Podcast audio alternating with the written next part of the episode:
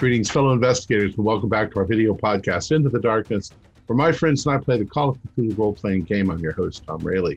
The scenario is The Burning Stars. It was written by David Conyers, and it can be found in Terrors from Beyond. Our game master is Matthew Sanderson, and this is episode four. Our recap will be given by Jason Melnichuk as his character, James Sterling. So, without any further delay, let's continue our journey into the darkness. Jason? Uh, this is a letter I'm penning to my wife. Let me see here. Uh, my beloved wife, Janet. Let me start by telling you, first off, I love you. I always have and always will. Now, for the first time in more than 20 years, I feel lost. I'm acting out of irrational fear, anger, and desperation. I know I'm not always the kindest man, but I do love you and the children, and I treat you as best as I can. But I fear for our son, and to be honest, our entire group down here. We went to a local paper to track down some information on the whereabouts of Jack, but no such luck was found. I even bribed the gentleman. Nothing. Disgusting. Next, we went to visit this anthropologist who might have a lead on where our son is. It was a grisly sight a destroyed house, a dead chicken stuck to the door not the door with a with a knife, hogwash. Everything on this island is superstitious hogwash. When I get back, we're taking holiday in Iceland. I'm done with the tropics. Anyway, the professor was dead, and somehow they cut him open and booby trapped him with tarantulas of all disgusting things. this is bad. This is very bad, dear. Now I know you're sitting down because you you can't take this and you're calling out to the kitchen maid for your tea. Just listen to me. I will return in a month, but if I do not, go see Father O'Malley. Tell him I have not returned. He will give you a key and instructions to multiple safety deposit boxes. Sell off all the stock in the company, disappear. But there's one envelope there I prepared before I came down. Send that off to a Mr. Segal and tell him to Senegal and tell him to unleash hell. I will always love you, and this is probably goodbye. There's a nice happy note to start on. So, thank you very much, Deb and mail it from here. It'll be there in two years, maybe. yeah, give me a luck check to see if it does turn up. right. Uh, why do I waste these rolls on oh freaking six? Yeah, it gets there. so it might turn up anyway. Yeah. Right. November 1st. So this is the beginning of. Sorry suddenly music from the streets. There we go. the streets of San Francisco. Sorry, that was my alarm to tell me it was time for the game to begin. Sorry. well, it, yep, there we go. Well timed. so, say November 1st, beginning of Fet Geed. Appropriately, there is music, there is the sounds of celebrations out there. Although the beginning of the day is fairly, uh, fairly somber, it seems like most people are going to be going to church uh, for the first part of the day. Things tend to get a bit more, um, a bit more colourful the closer it gets to dark, and then in, into the evening. And you've got two days of this, so this is just the first day. So everyone wakes up in their room. Nothing eventful seems to have happened during the night. You've not had any particularly crazy dreams. Let's see, certainly nothing ominous anyway. So, ball's in your court. What do you want to do now? You have the name of that Mambo that Dr. Northeast was talking to. Might be worth speaking with her, getting some more information. Yeah, I agree. If we get there and that she's still alive or he's still alive. Was it a he or a she? It was a woman. She. Yeah, I think we want to uh, uh, case the case her place uh, for a minute before we burst in. We don't want to find another booby trap. but I we do want to talk to her if if she can still be found among the living. Hmm. Curious if uh, if our uh, military fellow is going to try to get in contact with us today after last night. A show for the keeper. Mhm. Um, what's the timeline on that supposed ritual? Like, how many hours do we have until it was said that they were going to torture Jack or kill him or whatever? I am not sure that you have the full picture enough to work that out yet. Okay. I We know I think tomorrow. we remember that it's a two day uh, festival. Yeah. He said like the second, I think was what we had heard. Yeah, the second. At some Right. point. So yeah, it's good. You know, you don't do the sacrifices at the beginning because then you know you got no climax. Uh, and Madame Josephine, we have an address for. Certainly do, because it was in uh, Northeast Journal. So All it's just a matter of how we want to approach it. Do we Uh, want to I- all go together, but some of us hang outside just uh, for safety? I'll hang outside, of course, for safety. Think so. I know we also talked about there were a few notes that we had left behind. Ah, Cult of the- the floating horror, star pools. I think Donna talked about maybe doing some research. yeah, the that. library. Um, Mhm. Apparently, we had been to the library before in our notes, so it might be worth you know retracing our steps, getting that info again. Is there any chance the library is going to be open on All Saints Day? That's a good question. Seems like uh, a place like this, everything that isn't completely uh, required for daily life would be shut down in religious observance, but doesn't hurt to swing by. Look, if you if you need in, and there's nobody there, there's ways if we're just careful. And we're not going to be doing anything illegal. We're just going to be looking at books, right? Yeah, yeah. If they're closed, there- there certainly won't be any staff there watching the place. And the doors and locks here don't seem to be very tough to get past. Are there any other leads that you might want to follow up on?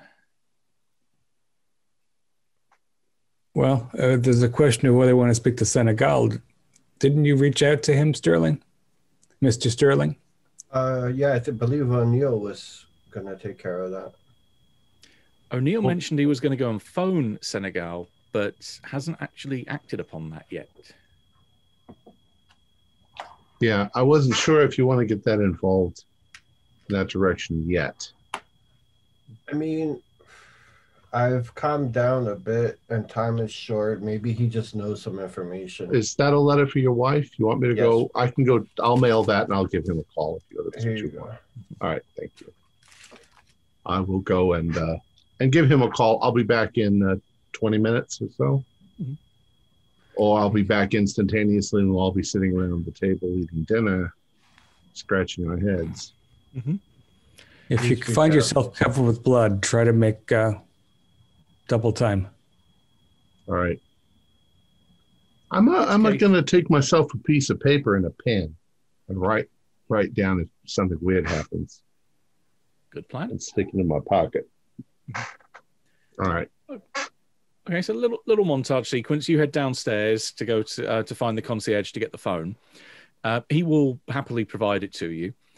You pick up the phone. Um, you pick up the handset, and then you cannot quite you, don't quite freeze, but you suddenly think, "Hang on a minute, what is his number?" And you don't know it. Give me an idea roll. Oh one. Bingo, there we are. Right, you, you realize you've never actually contacted him before directly.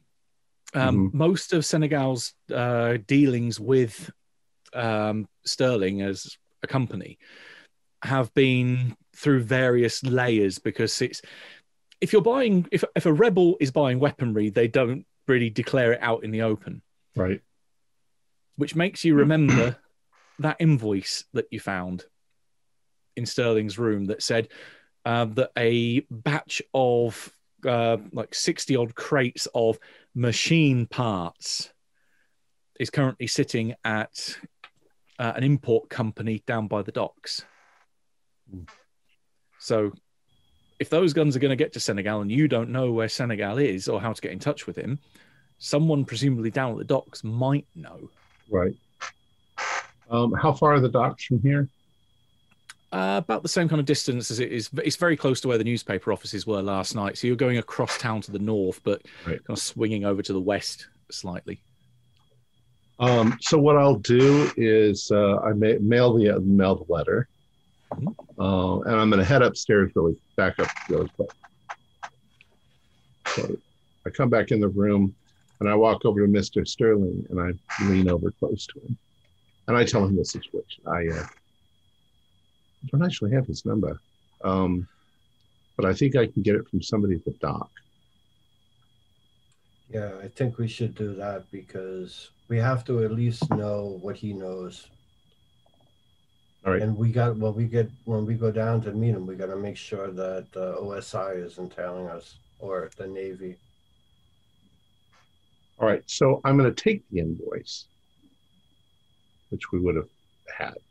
Actually, just memorize it and burn it because. Well, I want to be able to show it to them to prove that Oh. I'm Oh, we'll let your O1 ride. That's a good idea okay. because you need to have proof that you've actually got some kind of dealing with this Right. uh, with this enterprise. All right. So I'm going to head down towards the dock master or whoever would be in charge of the uh, the shipping. Okay, is anyone going with you? I think we should just go as a group and hang back. No, No. I don't think so. You guys have other things to do. Yeah, we, think- we have currently three uh, planned destinations. Go to the library, and I'll meet you at the library, and then we can go to the uh, the Mambo Okay. together. All right. Okay, so if I'm getting it right, you're kind of dividing in two. One half's going to the library, the other half's going to the docks. Then you're meeting up and going to the Mambo afterwards. Well, I thought I was just going to go to the docks alone. Okay, so it's going to be one big half and one very, very small half. Yeah. It's just less conspicuous, I think. Right, in which case we will do the library first. Right, but O'Neill, you have cash, correct? Of course. That's it. Okay. How much are you taking with you? Probably have 300 bucks. Hmm. It's almost as if your uh, your O1 is quite prescient because 300 is a very significant figure. Ah, Right. wait, wait, wait. Uh, Jim's not supposed to know that. Uh, I have 150 bucks, but I really have 300. Also, a quite significant figure if you pass a certain roll. right, the rest of you head off to the Haitian National Library. Uh, can I have a party luck roll from the group heading there? So, whoever in that group has the lowest luck. Not me. I have 75. I have 70. 80. Oh, I guess it's me at 60. Um, I've got 52. Ah, Ooh. it is not. Guy beats you by a few points. Got 52, but I can't seem to find my dice.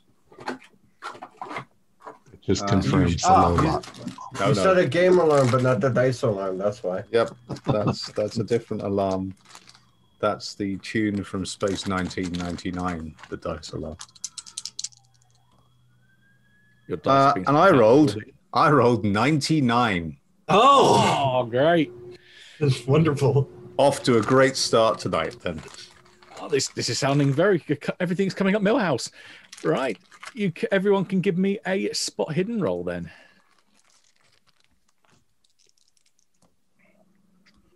That's a new Three. nine for me. Zero three. Regular success. You've gone Regular from- success. Uh, One into the bell curve, to the other. I failed. And See, my- these my are dice- properly random dice I've got here. Actually, my, my dice, regardless of whatever the whatever make they are or whatever set they're from, always betray me at some point, and they've started off with an 89. So the ONI stealth team are walking down the road with a ne- of the effectively the equivalent of a neon sign saying, "Hey, we're following you." They are very easy to spot. Uh, okay, so we've we've been. Uh, how many of them are there? Uh, there always seem to be a couple of them. They never seem to be in anything more than two. Now, what do you think, Guy? If uh, one of us goes left and the other goes right, are they going to split in two? And what if one of us goes in a third direction? Are they going to wet themselves and fall down on the sidewalk? Worth a try. Um, I'm pretty good with a lockpick set. Uh, you are too, I believe. I'm even better. We only brought one. Um, so, uh, Mr. Sterling, here's my recommendation. Uh, uh, well, uh, ladies, which one of you is more eager to get into the library? You're both academic types. Um, Donna's the student. I bet it'd be her. yeah, I guess yeah, I'm eager to learn about this this cult if we can. Okay, so Donna and Guy should just take a loop around the block, uh, and uh, I will uh, have a stroll with Miss Lachlan and Mr. Sterling. You know they're going to follow you, maybe both Yeah. of them. So you should go and get yourself a nice strong Haitian coffee about five blocks from here. That's what I was gonna say. Why don't I just go and get coffee and sit there for an hour and then stroll over to the library, or two hours even. Yeah. And if you go, I mean, we've been, you know, we, uh, you know, have a little bit of lay of the land here. So I think you go that way. It's nice and commercial and visible, impossible to get lost. If they both follow you, then we'll all go into the library. But probably they'll want to, they'll try to track more than one of us because they're real smart kids. All right, sounds good to me. Uh, Ms. Lachlan, what do you think? We, uh, we find a nice cool fruit beverage somewhere That sounds like an excellent plan. in the opposite direction of your pops. All right, so you're dividing up into three groups. Quick check to see how. All right, ah, okay. Your luck holds out, and given that at least a couple of you there had extreme successes, what you notice is that it doesn't seem to be, at least from the start, it doesn't seem to be that it's going to be too difficult to split up and follow you realize it's not just one team that's following you. There are the two guys that you spot, which are following you from the um, following you from outside the hotel. But when you divide up, you notice that they clock another pair, which are a little bit further down the further down the road, and then they split off in one group. It seems to be it's almost like a chain link that one group has a particular area which they follow you for. They will then pass another group of two who can then pick up the trail or go off and follow you in a divide and conquer method if need be. Sterling's got see- a question.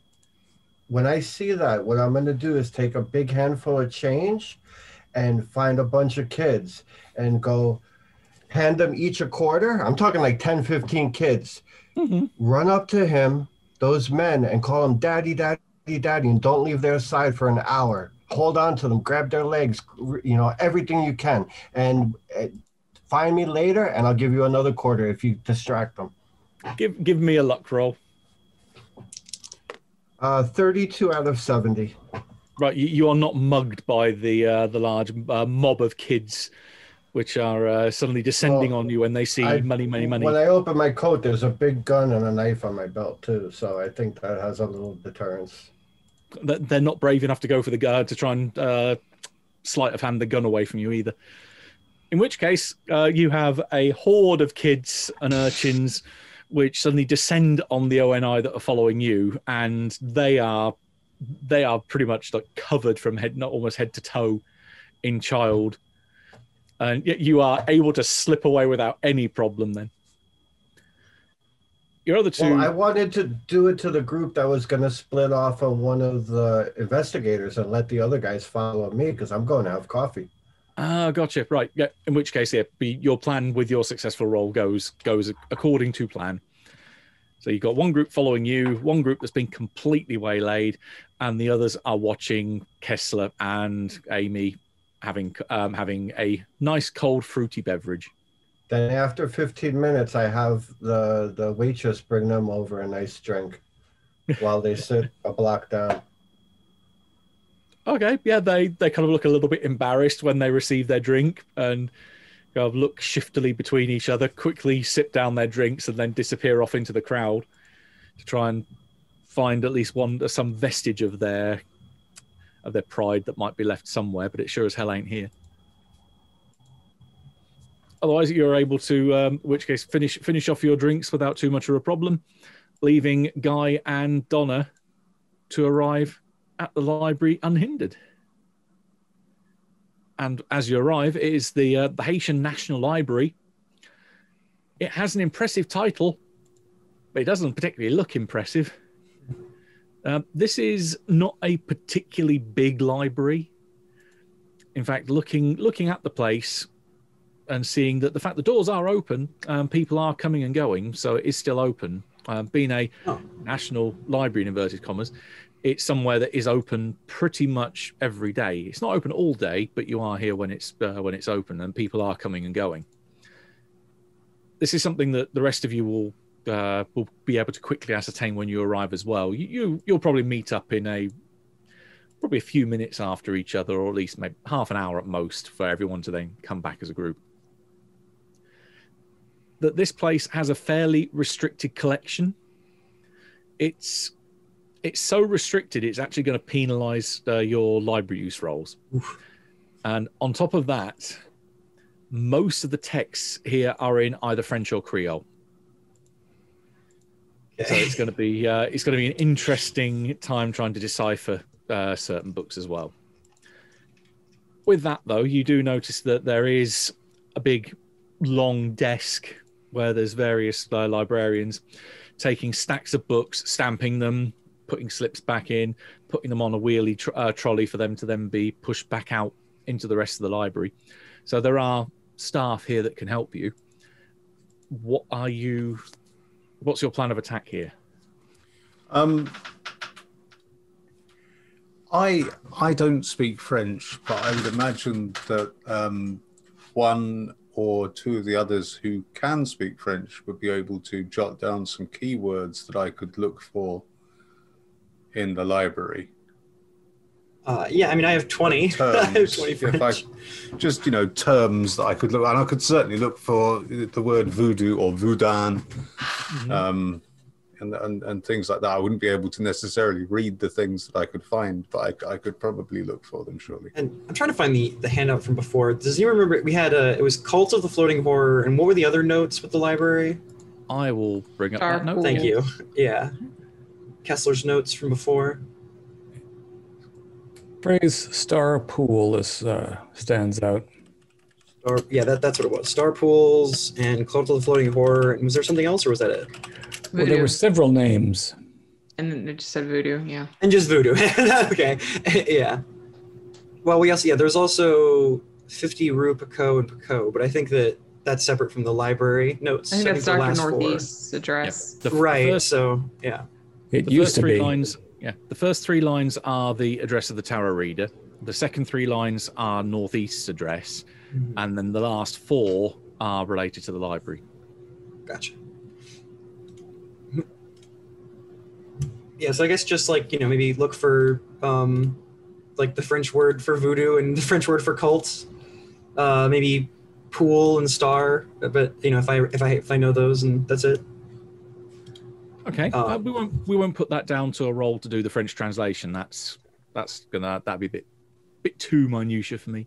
Right. Um, your library use skill here, because I don't think there's a way this would carry over into uh, into seventh ed rules particularly well. So we'll go with just what it because this was written for a previous edition. Um, we'll go with the rule that, that's here. Your library use, because of the poor quality of the collection here, um, and its very limited size, is capped at fifty percent. So if you've got over Okay. fifty percent library use, then you just stop at fifty. Gotcha. Right. So, what I'll go round because I presume you're kind of again divided and conquer with these various words that you're handing out to people. uh, Sure. what topics people are going to look for. So we'll start with Donna because you're the one that's handing out the uh, kind of the list. What what what word or phrase Sure. are you keeping for yourself? Um, I guess I'll I'll, I'll check out star pools. Um, that one that one definitely interested me because I'm what what what could what is a star pool? So I'll I'll look for if I can find anything that relates to that. Okay, give me a library use roll. Um, ooh, I got a ten. So it's just a hard. Okay. In which case, you are fairly confident. It's not that you're thinking that, hmm, where, where could it be? Hmm. You're fairly sure there's nothing here on that topic. That's there is- unfortunate. okay. There is a distinct absence of anything related to the Star Gotcha. Wars. Okay. And next round on my screen, we'll go with uh, Amy. Uh, I'll look into the clo- the cult of the floating horror. Gotcha. Okay. Definitely library use there. Okay, that's a hard success. Right. Uh, you find, in particular, as you're looking through, uh, trying to find anything that's in, say, connection with this, a title that stands out because it's on your uh, on your list: Africa's Dark Sects. Uh, there's what seems to be a bookmark that's been put in there, just a sheet of paper that's marking a particular section. So when you open it up, uh, you find something looks a little like this. It has the same back, it has the same color scheme and the same Mm. hand painted appearance that your previous card that you found looked like. Uh, this one is also inverted. Mm, So I'm going to show upside, everyone. it's upside down. Yeah, I'll show everyone. Mhm. This looks like the one we found in Mr. Sterling's bathroom. Indeed, it's definitely part of the same the same deck. Although you're you're missing quite a few cards if you wanted to hold it. You don't you don't look very hanged, but uh, what what's wrong with his fingers? And is it just me, or can you see through parts of him? Yeah. You can give me uh, your choice of occult or Cthulhu mythos. Is that anyone looking at it or just uh, yep, Dark? any, anyone that's looking at it can give me either one of those rolls. But Got they will more give you different results. So We'll uh, go tell for me Cthulhu. Mythos. No. I went for occult and I got a 35, so just a regular. Okay. Uh, the cards translate, or the card's meaning is selfishness and egotism. So at least you get the the meaning of the card. Yeah, you know, I'll, I'll relay that. Yeah, it's definitely you know giving off you know those kind of vibes. Um, Mm. Uh, Like- Ms. Lachlan, was that one of the cards that you saw at the yes, pastry shop? No, that this matches. Oh, oh, you mean did we see the Hanged Man in the pastry? You did get a hangman, right? Because there was talk about sacrifice and selfishness and loss and stuff, as I recall. I believe if I'm, if I'm not Believe you're right. mistaken, I believe if I'm not mistaken, it was um, was it death? The the Hanged Man. It was the Hanged Man inverted. Yep, and Death. that is. Death, devil, hanged man, Yep. uh, something of wands, ten of swords, Ten of Swords, Ten of Wands. ten of wands, ten of swords. Yeah, and the note, the the Madame Marie said that the Hanged Man upside down it's selfishness, and she warned us to ignore false prophets when she showed us that as well. so Indeed. we're out of. Are we out of order, or did we get the devil? You haven't got devil yet. No, all we have is the I thought. that that one that wasn't part of the deck, right? The one in Mr. Sterling's room. That's not part of a normal deck, isn't it? Or Neither is this, but they they're Yeah, both. all of these are. Yeah. oh, okay, I see. These are all variations of a particular. Oh, nature. okay. Probably not. the- the label Because for this that one was this this man isn't hanging. This man is something else. Yeah. Hmm. Uh, did anyone pass Cthulhu Mythos if you choose to, uh, chose to roll that? No. Okay, no problem then. In which case, we will go for another handout because this is the uh, this is the section it was bookmarking. I had been warned earlier that the ceremony I now witnessed, although it had trappings of voodoo from the Congo, was in fact derived from rituals that were far older and ancient. The witch doctor, dressed in a grass suit that fully enclosed his body and his face hidden behind a grotesque mask depicting a face with three eyes, called forth demons from an undersea island. The frenzied dancers around him, his possessed followers, moved with impossible rhythms. The elder amongst them shocked me when they gouged themselves to death with sharp stones. Into the fray stepped what was once a man and something else.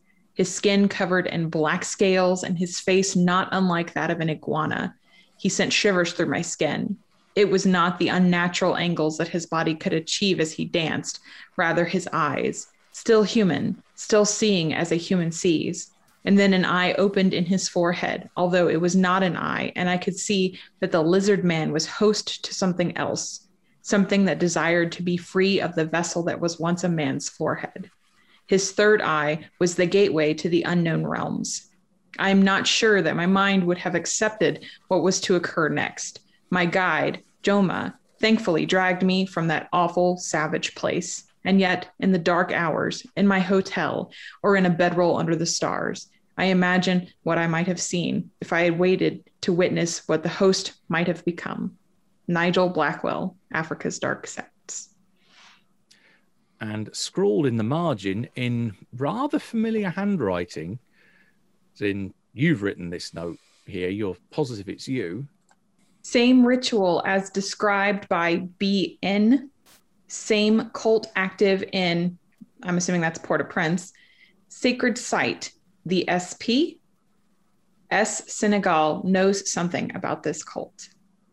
There we go. So it looks like we certainly certainly hit a good topic to, to look up there.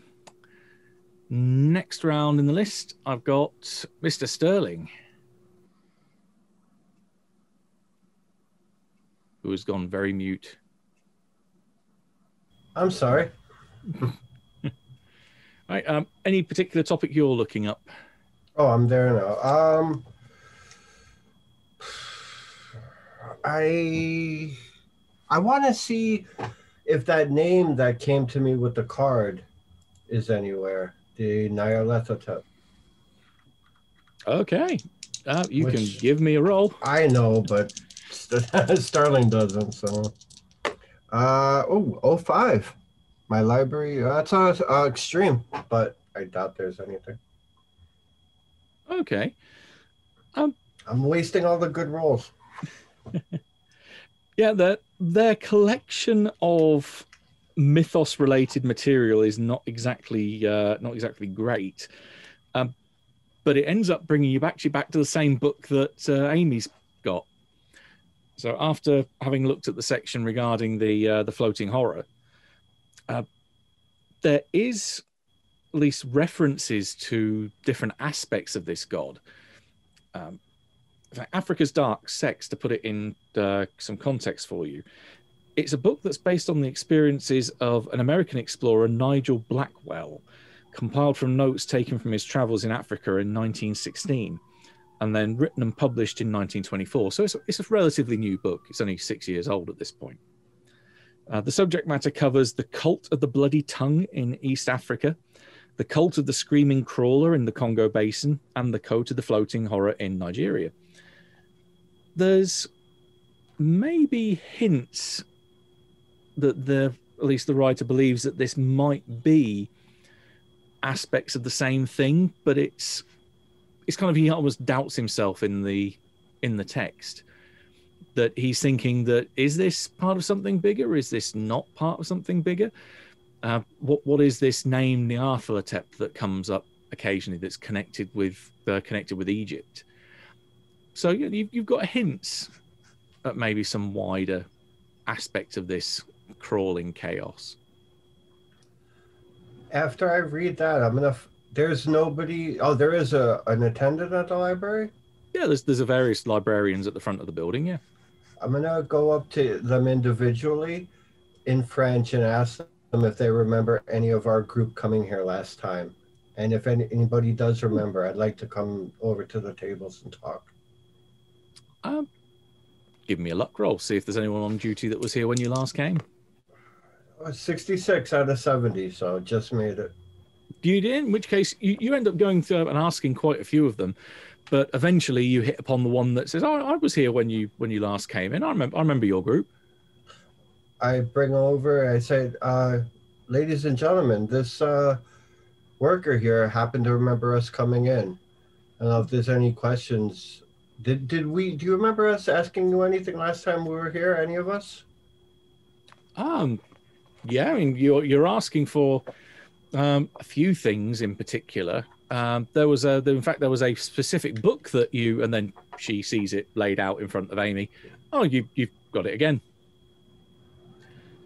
Um, yeah, the Africa's Dark Sects was uh, an interest of uh, yours that we had to uh, had to go and find out on the shelves. Um, also asking things about voodoo and tarot and uh, various different cults and yeah, a whole a whole variety of stuff really. Uh, very very much in the the esoteric uh, kind of camp. I Uh, take it you're, you're looking into more of the same, eh? Y- Yes, um, uh, and my, my apologies. Uh, silly me. I, I, I was taking notes, and uh, I, seem to have misplaced, uh, you know, uh, one of one of my pages of notes from last time. And so I was wondering, are, are there any other books that we had last time that you don't see us already? We're just trying to make sure I didn't, you know, leave it in the back or on accident, or you know, drop it Oh. under the. Ah, I can I can go and fetch a couple of uh, couple of titles. Uh, I don't think there was anything particular that stood out from memory, but I, yeah, I can go, I can go and retrieve the same the same text if you want to have a look through those. Yeah, yeah. I mean, especially a- a- anything that, that we were as, as interested in as uh, Africa's Dark Sects, because I know that we we've, we we found that one, but we're just trying to retrace the books that we were interested in. So, Sure, sure. thank you. And she toddles off. Uh, In the meantime, Guy, anything, any particular topic from yourself? Well, um, I think with my lack of language skills, um, I think actually I'm a little bit hampered. I know one of the terms that was on the the uh, the, note we had was uh, voodoo, but I have a, a feeling that if I were to search for voodoo in the Haitian National Library, I would quickly be overwhelmed. Yeah, you're right. You you do find the uh, it find it very easy to find where the books are. It's harder to find where the books stop. That you just have a seemingly aisle of uh, shelves to choose from, and then another aisle and another aisle. Is there anything in there that specifically relates to human sacrifice? Ooh. Um, this is where your language is going to prove a little tough. Um, if you haven't got French or Creole, uh, you can give me a library use roll, but I'm going to ask for a hard success. Okay.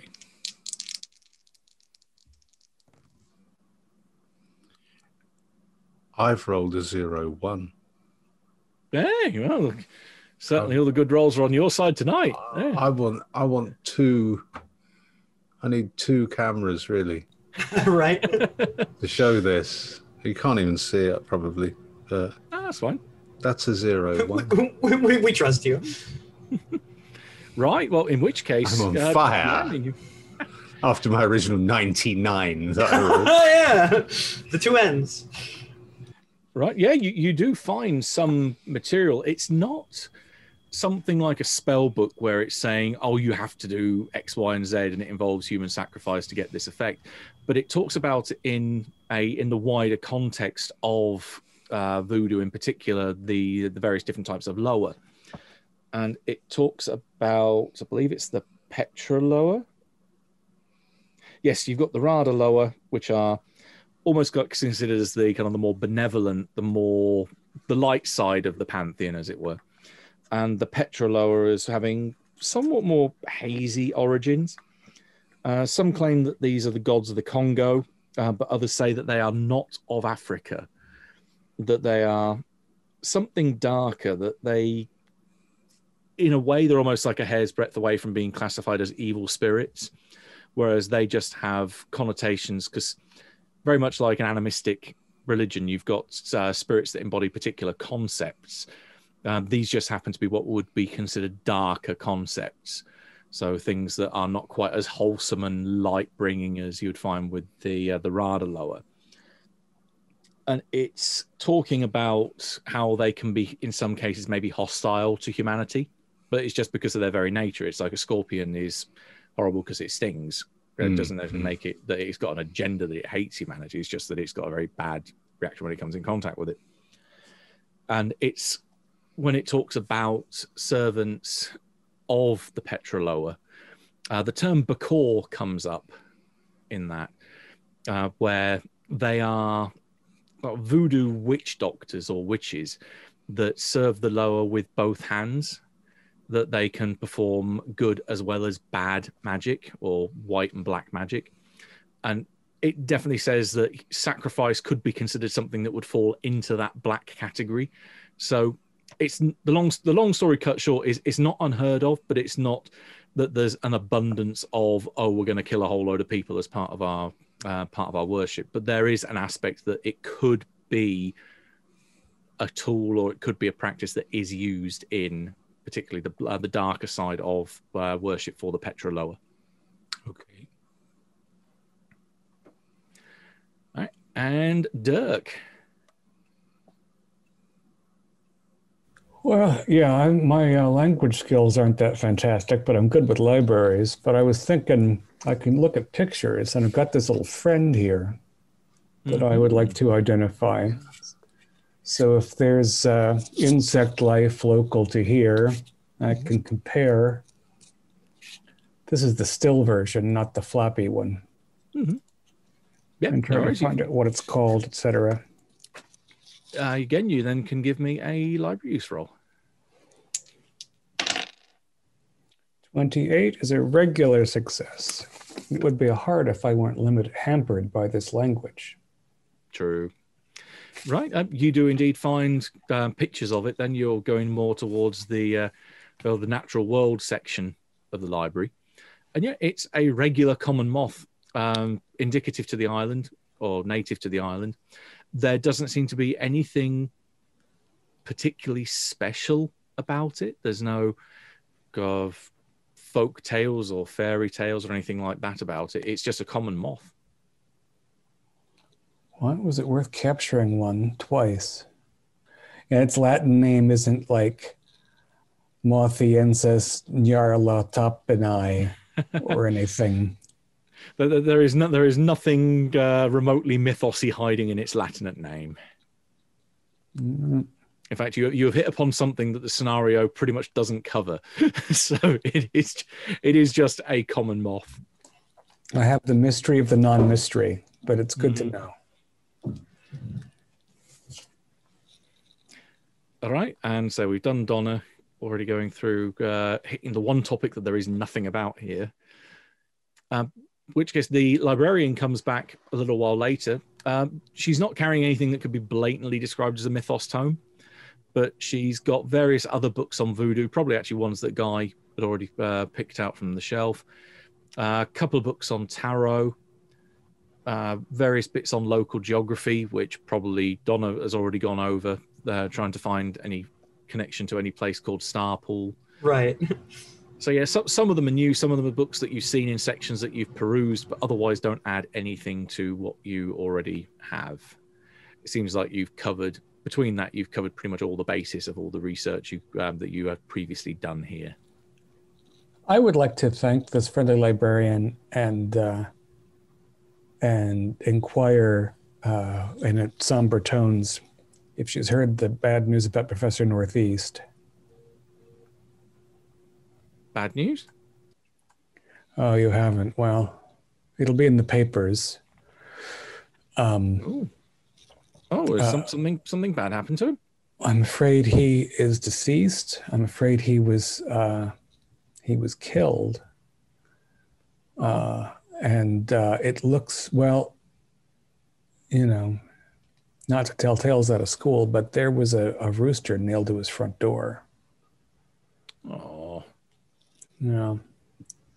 So I'm afraid his researchers are no more. that's a shame. He used to come in here every so often. I mean, he's been he's been researching and stationed here for oh, almost a year now. Probably about nine. Yeah, must be about ten months or more. Yeah, I thought you must know him, given his interests. Yeah, he was he was a regular visitor. Oh, that's a that's a real shame to hear. Oh, Did well, if- uh, if- no. I was I was wondering if he had any colleagues that you were aware of that we haven't spoken to yet. Uh, no, I believe he was he was doing solo research. Um, I suppose the closest thing to colleagues really would be either ourselves here at the library because we we helped him out, um, or some of the uh, some of the more prominent figures in the in the voodoo community. Uh, Madame Josephine, for example. Um, she let's have a roll see if she knows the name.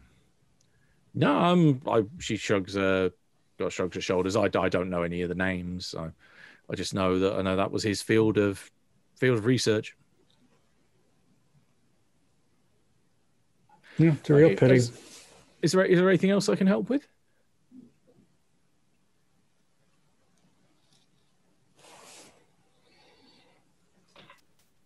I Were there you've been very any um, books that he really that he checked out often or looked at? Are Only the one you've already got. Okay. I think it's. Uh, it seems to be that's uh, that's the book that he he uh, was using the most. No, besides that, uh, good spattering of stuff all over the place. But that was his main his main tome of uh, choice. She kind of she's kind of looking a little anxious as she says, uh, "There's was any unless there's any other requests, uh, I'll I'll be at the front desk." Thank you. And as she won, uh, you see as she goes off, she kind of moves away a little bit quicker, and you can quickly see that it seems she has entered gossip mode and is now talking to uh, the other librarians at the front desk, and you can see the look of horror pass or look of distress passing from one librarian to the next as it's almost like whisper down the line, um, revealing the news to each other. If any of them have anything else to share, I guess they have cause to now. But it seems like they they quickly are informed and do the uh, say do the round of gossip, and otherwise return back to their normal duties. Not, it's not, not like anyone gets up and goes and runs out the building. It's they all they all just take in the news. They look genuinely disappointed, and then carry on. Um, so as we've been sharing some of this information back and forth, I assume that we know that that you, uh, the note in the book mentions Senegal by name. It does. Mr. Sterling, that suggests to me that we should maybe not meet at Madame Josephine's, but hurry over to the import house because Uh, we've sent O'Neill in alone. Well, I doubt Senegal will do something to interfere with his shipments. We need to speak. Hey, he wants to do what he's doing on the island. I'm his main benefactor. I doubt he'll lay a hand on O'Neill, and if he does, But if he does, wouldn't we rather be there to back Mr. O'Neill up rather than wait around at outside Oh. Madame Josephine's house to get a head in a hat box? I agree. We, we we- let's go, but I don't think O'Neill knows how to talk with people, and I, I don't fear for his safety. But we can go to back him up. Remember, I'm supposed to meet you at the library. So while you guys have been doing all of this, I'm already. I thought you were meeting us at Madame Josephine's. No, the library. No. I misremembered. Right. So all these, however long it's been, you've been here. I've been there. So It's got to be at least two hours now. Yeah. Yeah, it's like uh, O'Neill makes his way solo across town and comes to the docks. being extremely stealthy to make sure Okay, that well- nobody's watching. Uh, you can you can give me a luck roll to begin with. Oh, okay. Luck. How's my luck? Oh, it's good. I got a 28 out of 60. Right. In which case, it looks like the team that was uh, stationed outside the hotel went with a larger group to begin with. So you are not being followed currently. Well, then I left earlier, if you recall. So Um, David, was- they, in which case, then it's, they've just chosen not to follow the single person going out. They're waiting to see if the rest of you go out en masse. Probably along the way, I changed my shirt a couple times, and then ended back up in this. and it's still as sweaty as ever, even if it's only morning, because the temperature rapidly rises here and the humidity is not unbearable, but still bloody uncomfortable. So, I also rolled a stealth roll, but I rolled I rolled twenty one out of sixty also. So okay, yeah, you, you are Yeah. you are confident that you have gone in such a way that if anyone was following you, that they wouldn't be able to keep track of you for very long. all right, Not, nothing wrong with being a healthy dose of paranoia because they are out to get you. Right, You arrive at the docks. Uh, it is quite uh, quite a sight.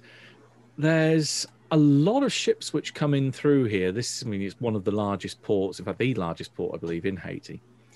So you've got various warehouses which are full to the brim of stock, which is either being coming in or going out. So it's quite a uh, space is quite a premium, it seems.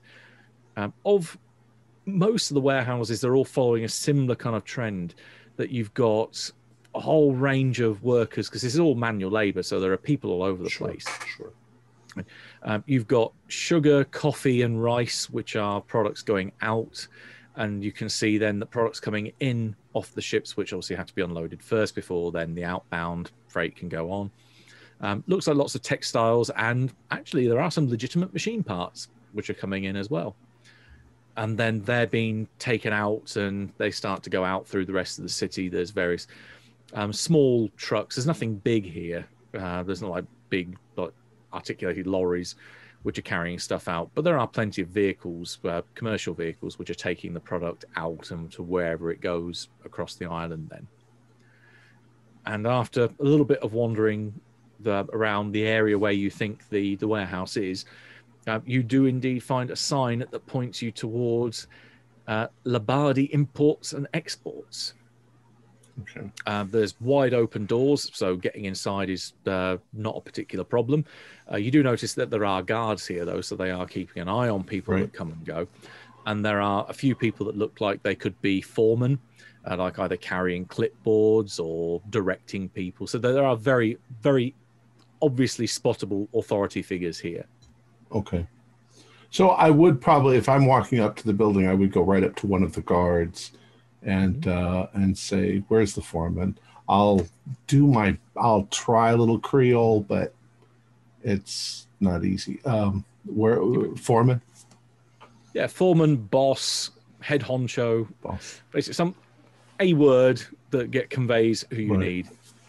And at which point the the guard nods and he kind of gestures for you to follow him. Okay.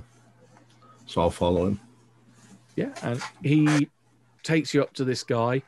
He's um, he's what would be called a mulatto, so he's the uh, called the mixed breed.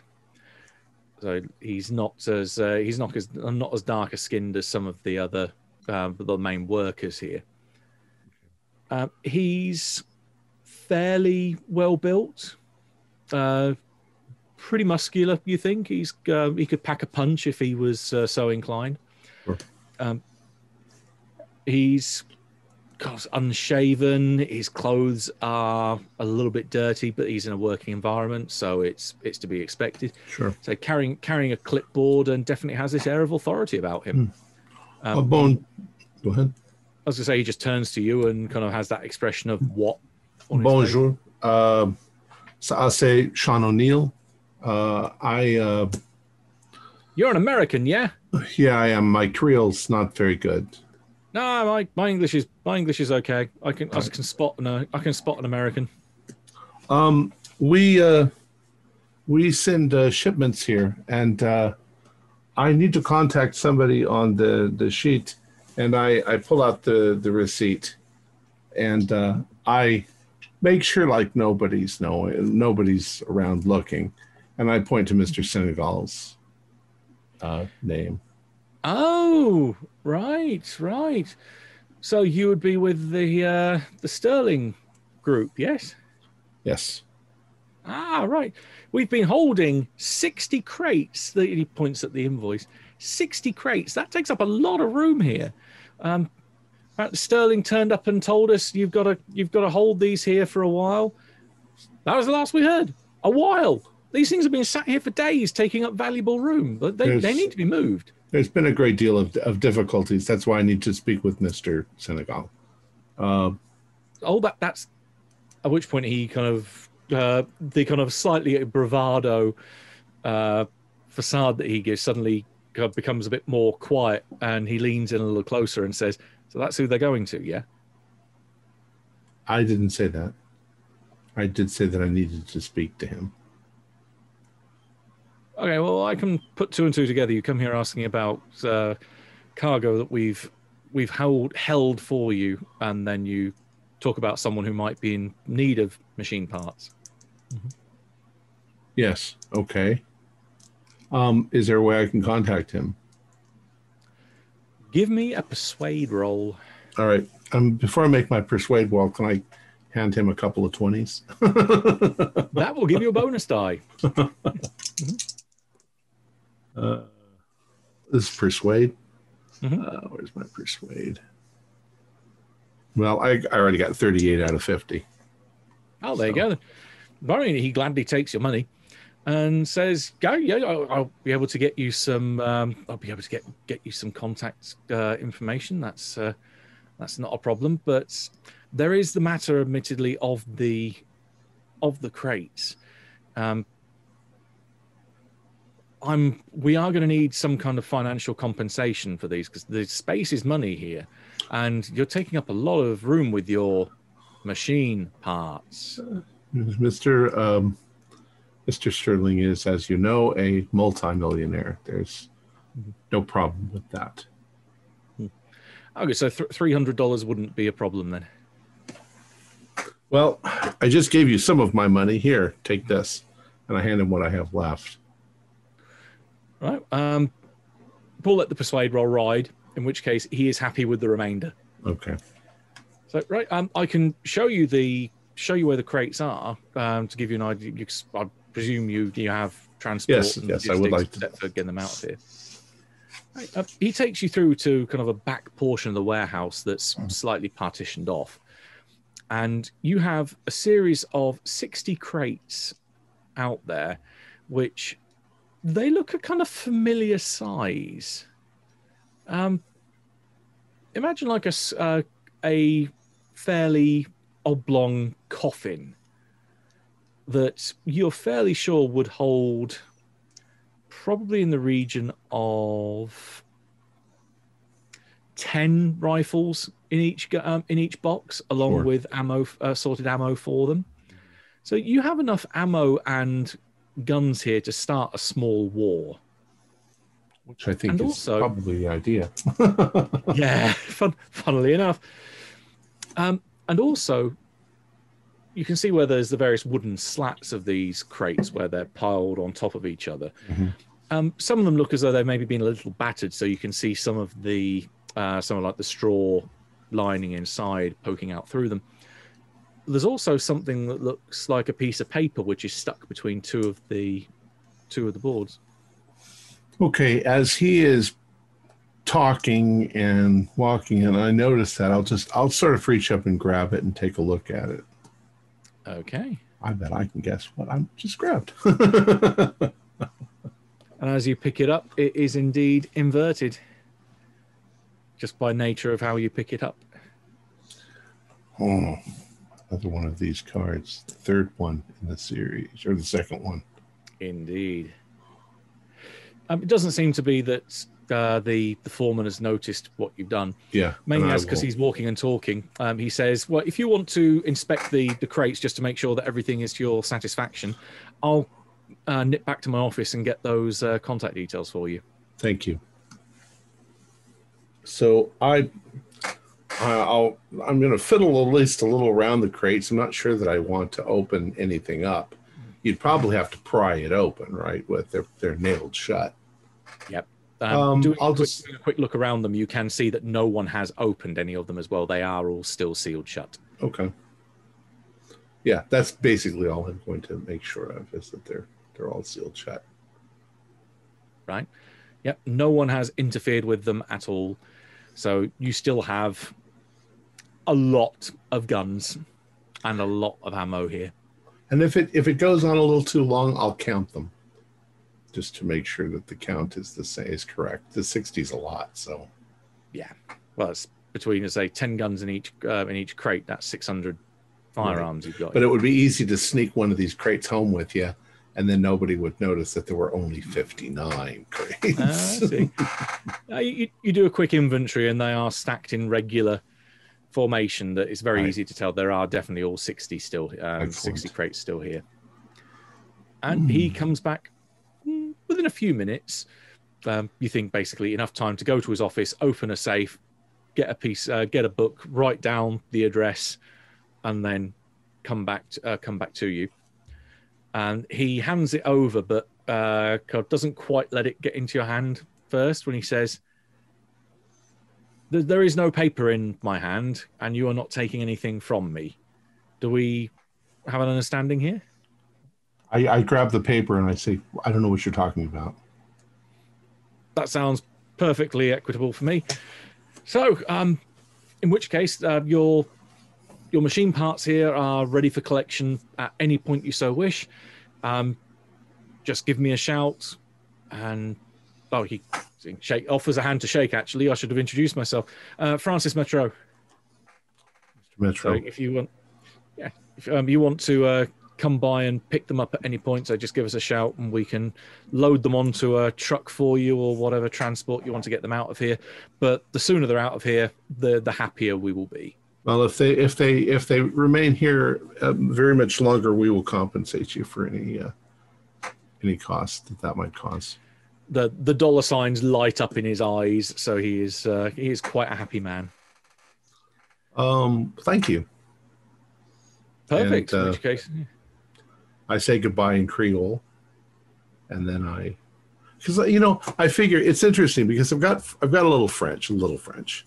I don't have any Creole, but if we're dealing with them, I've probably picked up hello, goodbye.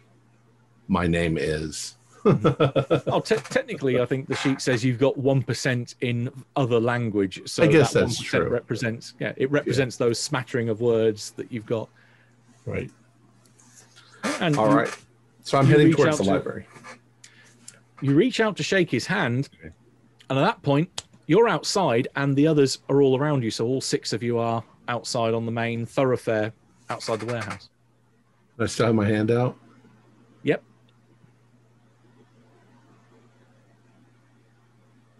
Um, How did we? Where are we? it's it's happened again. Time check. Uh, you are probably about. I think of the distance between the library and here. You've probably got about an hour of missing time, which would equate with the time taken to get from the library to the docks. So, O'Neill, you're missing probably about three hours or more of time. So, all the time that they were at the library and then to come over here from there, you have no recollection of what the hell happened after you um, right. after your meeting in there. Maybe we, we maybe it was just boring. And we just found a very convenient way of getting rid of all the boring stuff. so Mr. O- Mr. O'Neill, I wish life was like that. I've, I've sat through way too many boring uh, occurrences to know that we don't just forget them. Mr. Uh, Mr. Sterling, I've uh, I've got an address. There's no phone. Of course. Uh, I had to go to the the docks. Um, are we I also- at the library or are we at the docks? You're all at the docks. I also got this, and I pull out the card and show it to him. More of this. Oh, that explains. We got one too. we were wondering if we had skipped a card, and no, you just found it by yourself. That's pretty weird. Um, Didn't you of us have notes from that period of time? I know Oh. several of us have been taking notes right. throughout. I had I had a pa- piece of paper too. No notes. Mhm. The only stuff that you've got on your notes for the group that went to the library would be the notes you've taken at the library. Okay. Um, it doesn't seem like you've made any kind of note apart from uh, because Kessler's got his kind of time stamped thing. Would be the last note in your would be setting off from library to meet O'Neill at docks, and that's an hour ago. There's nothing in between. It, you presume it would be just walking and plodding through the streets with no no weird event happening in the meantime. Whereas O'Neill, it seems like you've not written anything down. Maybe hmm. again, just nothing of consequence. So maybe there is something about that, just cutting out the boring stuff. Did we all looked at the hanged man card? Did we all touch it? Um, that's up to you if you wanted to touch it or not. I touched it. It was in the book I was I think at. I handled if it too. I'm just did. wondering if anybody didn't touch it, because I because now I'm thinking there's some sort of contact agent involved. I never touched Uh, the death card or nor the the hanged Yeah. man. I, I haven't touched any of the cards. I don't think it's a drug. It's something else. It's this voodoo shit. Now, Matt, How knowing the way I operate, I look around. Is there a cab waiting for me? No, there isn't. Okay, now I know it's something's unusual. It's uh, unusual because the last conversation we had at the library was saying that we were going to wait for O'Neill because he was supposed to come to us. So I wonder what made us decide to set off for the docks. I don't know, and and I'm missing like three hours. My my my interaction at the docks took all of ten minutes, and I was on my way to the library three hours ago. O'Neill, is the farming equipment secure? Oh yes, it's all all there. I counted the boxes. Farming equipment. Um, maybe uh, Guy, Dirk, and yourself should liberate one um, uh, farming implement apiece. Uh, it would it would look rather suspicious if we if I went back in there. If we went back in there. It's my it's my product, and we'll grab a we're not, bag. we're not short of uh, firearms. No, That's not the difficulty we've got. Uh, and you know, we only have one right now that we'd have to conceal, whereas I believe that your farming implements. Yeah, the boxes require- are all sealed, sir. No, the problem isn't uh, firearms. The problem is their brains are screwed up. Uh, We got to find that voodoo woman because Yeah. or the because something's going on. yeah, and Madame Josephine can't help us. I also have um, I also have this address here. I hand it to Sterling. Um, I think we should go here after we speak Yeah. with this Mambo. Yeah, because he's you said that he's an expert. I have Mr. Senegal's uh, address. I hope to the hell this woman has a cure or an antidote for whatever the heck is happening to us. Well, if she's got a chicken on the door, I'm not going in the door. I mean, our notes connect Senegal to all of this too. We've we found some notes. That What do you mean? apparently in our research. So, in one of the books that we apparently looked at when we went to the library before, I had written some notes in the margin that said that Senegal himself was in, involved or knew about this cult. So we should be very careful dealing with him. As although I know, I'm sure Mr. Sterling, you already take a lot of caution, but Well, what if what if Senegal's behind it all? or you know, it said my notes specifically said he knows something about it. So I'm not. Maybe he's behind Yeah, it. Maybe he's involved. What know. if look, all right. I don't think any of you are ignorant to the fact that we've been that Mr. Sen- James Sterling's has been dealing with Mr. Senegal. Senegal's a rebel, and uh, he's got his own agenda here on the island. And as far as we're concerned, it's just a business transaction between one party and another. However, if Mr. Senegal thinks that you have a great deal of money, Mr. Sterling, he might kidnap your son and hold him ransom. What if that's what this is all about? Senegal also knows that I can have the uh, naval intelligence on his camp in a matter of minutes. Yeah, you can't really do that without yourself getting implicated in the whole thing. Right. So I think we have a mutual distrust for each other enough where we won't, excuse my French, fuck with each other. Well, not everybody's as intelligent as you are, sir.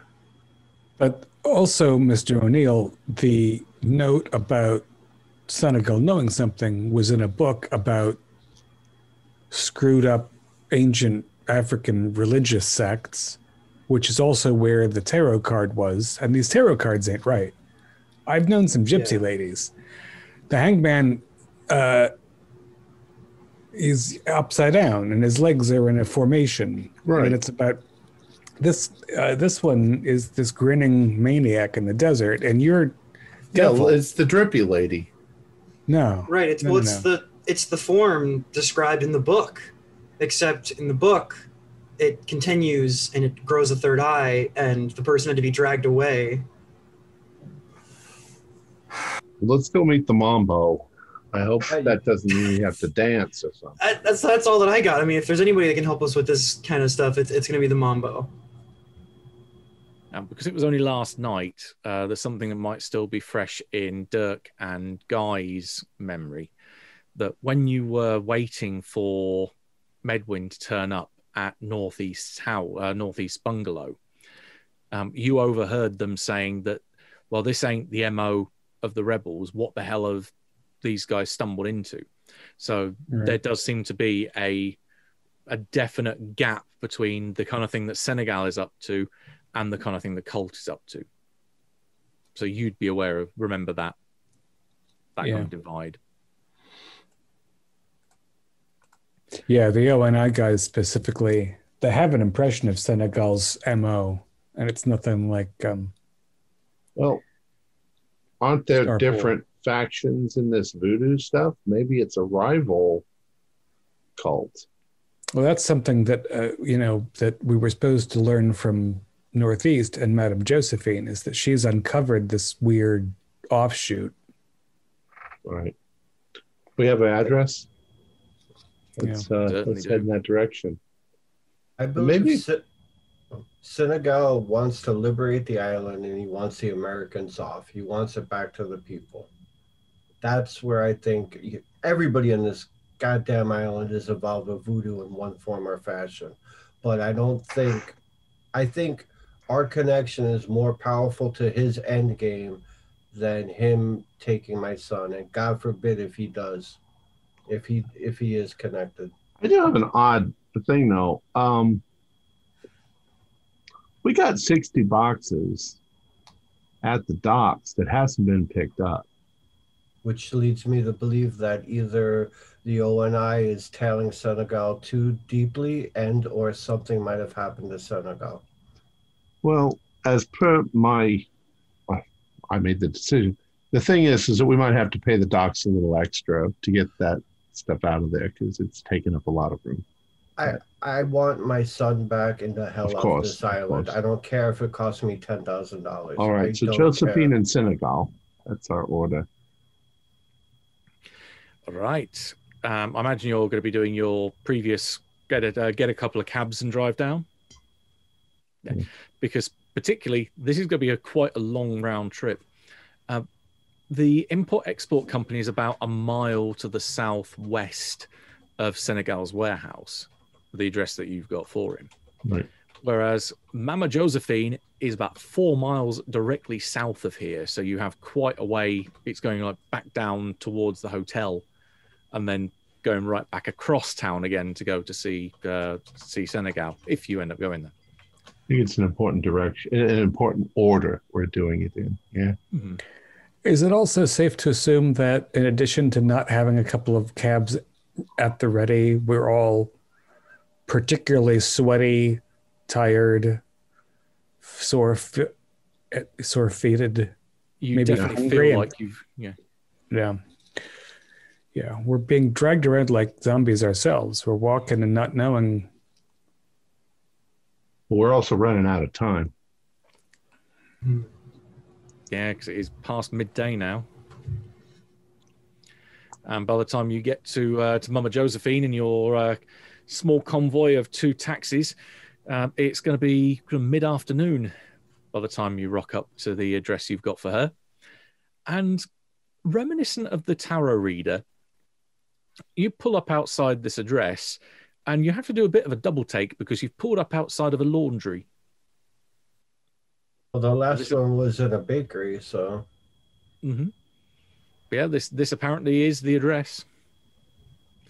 Um, you can see that the place is is working. It's one of those places that you imagine may may even be kind of open all hours and constantly having a revolving door of staff that come in and or workers that then come in, do a shift and leave again, because there is a lot of laundry going through here.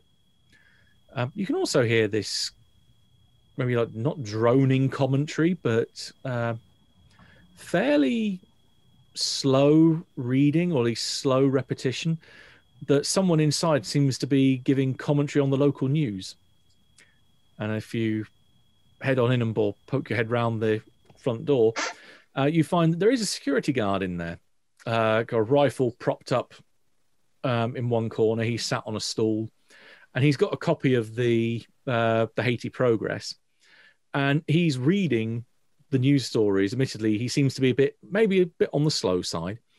Um, he seems to be reading it for the the various women working here, uh, giving them because there's no radio here or anything, but giving them something to listen to.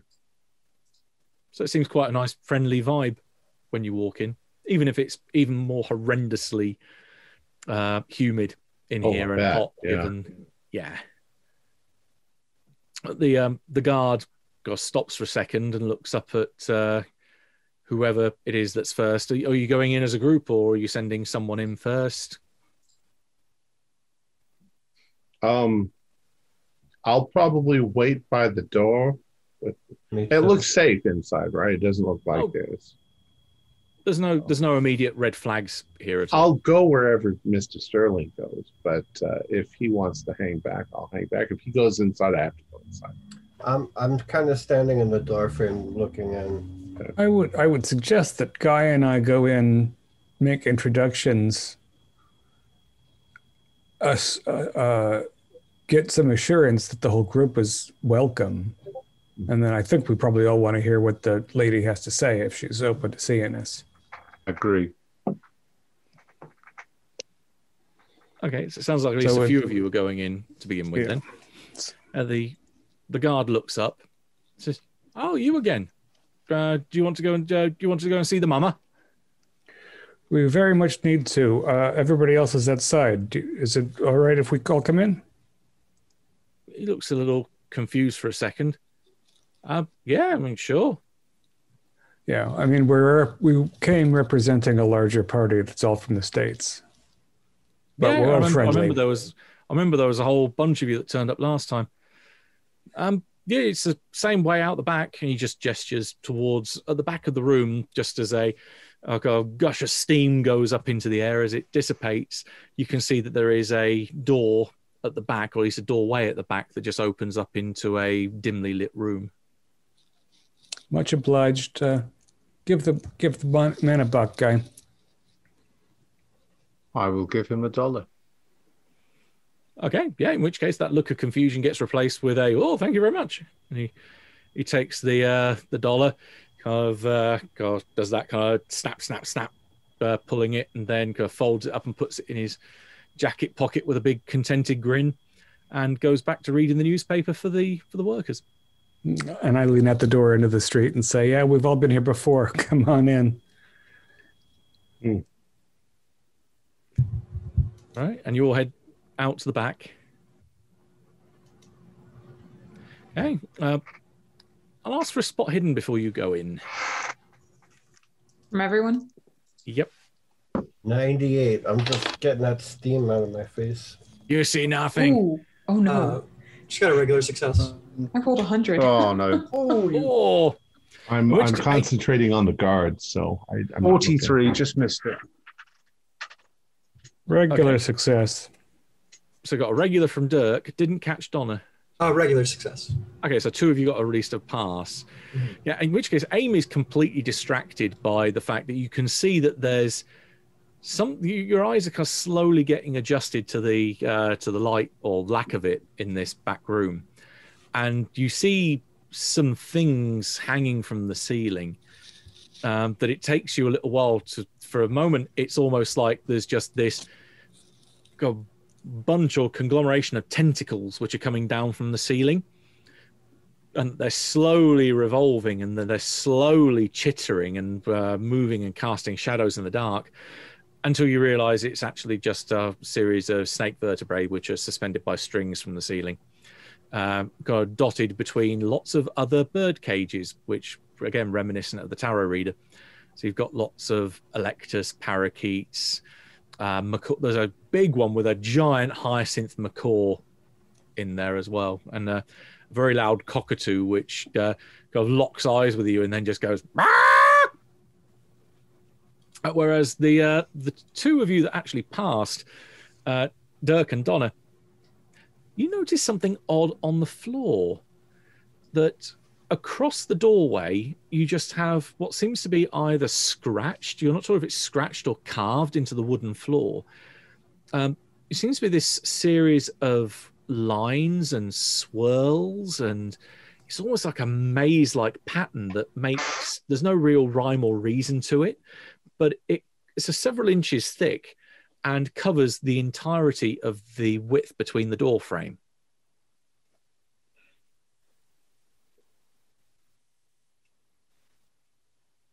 Some sort of protective ward, I would assume. I would hope it's something like that and not something more sinister. Well, in fact, oh, 'cause- I was going to say, if Guy had noticed it, I would, uh, because he was the one that was researching voodoo, I would give him a, a hint as to what it might be. Um, but for those that have seen it, you can give me an occult roll if you want to uh, discern what it means.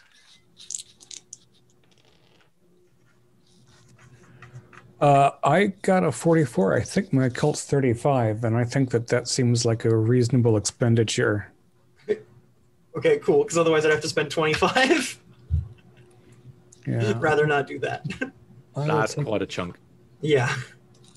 I will take nine because I'm concerned about details right now. Oh, details are everything. And yes, you are quite right when you're saying about that it is some kind of protective ward. Um, the idea is that this is to prevent evil spirits from passing into a like a sacred place. Um, the idea is that the spirit, when it goes across the ward, is mesmerized by these lines and basically follows the tries to follow the curve to find a way onto the other side, but gets stuck in this maze instead. Donna, you might want to distract your father, or he might uh, not make it into the courtyard. Yeah, there, there's James kind of counting his money going through and going, "Oh, what's this?" just, sat, just sat there watching these swirling patterns on the floor. But yeah, um, as you approach the approach the doorway, you see there is a figure inside. There's a lovely little illustration to give you an idea of what the uh, this. Now that you get close enough to it, you can see it's actually quite a small room on the other side, but it's still fairly fairly dimly lit, but with enough light coming through to make out what's in there. So there is Mama Josephine, complete with her uh, cockatoo, which she's holding on her arm. Uh, reas- reasonably well built. Uh, you can see there are a plethora of various decorations to the walls. You've got, got dozens of Catholic crosses. There's various icons that are adorning the walls. Um, you can also see all the this the, uh, the snake vertebrae hanging from the ceiling, the parrots which are just sat there on either perches, and there's some kind of imagine it being off camera. There's others in cages, and the big one walking around on the floor. Uh, there's also uh, shelves on a couple of the walls, as well as what's down by kind of our ankles, uh, down on the right hand side, where there are bottles of what look to be almost powder like substances, but also various animals uh, that you can see that are suspended in various different color fluids. Um, there's things like scorpions, beetles, other not quite identifiable, but definitely look like maybe fleshy bits of something suspended in fluid, and then other bags that look very much like uh, like gris gris or say juju, various other voodoo paraphernalia, which are around here as well. And she is stood there with a bit more of a friendly smile on her face than the picture conveys. but smiles and says, "Ah, I was wondering when you'd be, uh, be coming back. Good to see you again. Please, please come in." Uh, thank you for the hospitality, Madam Josephine. Oh, not, not a problem, not a problem. Um, do you have it?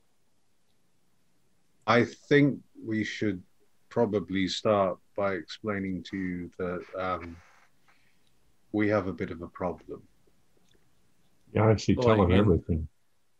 In in comparison to your when you last came here? Well, in that we don't remember having come here before. In fact, we don't remember anything until a couple of days ago.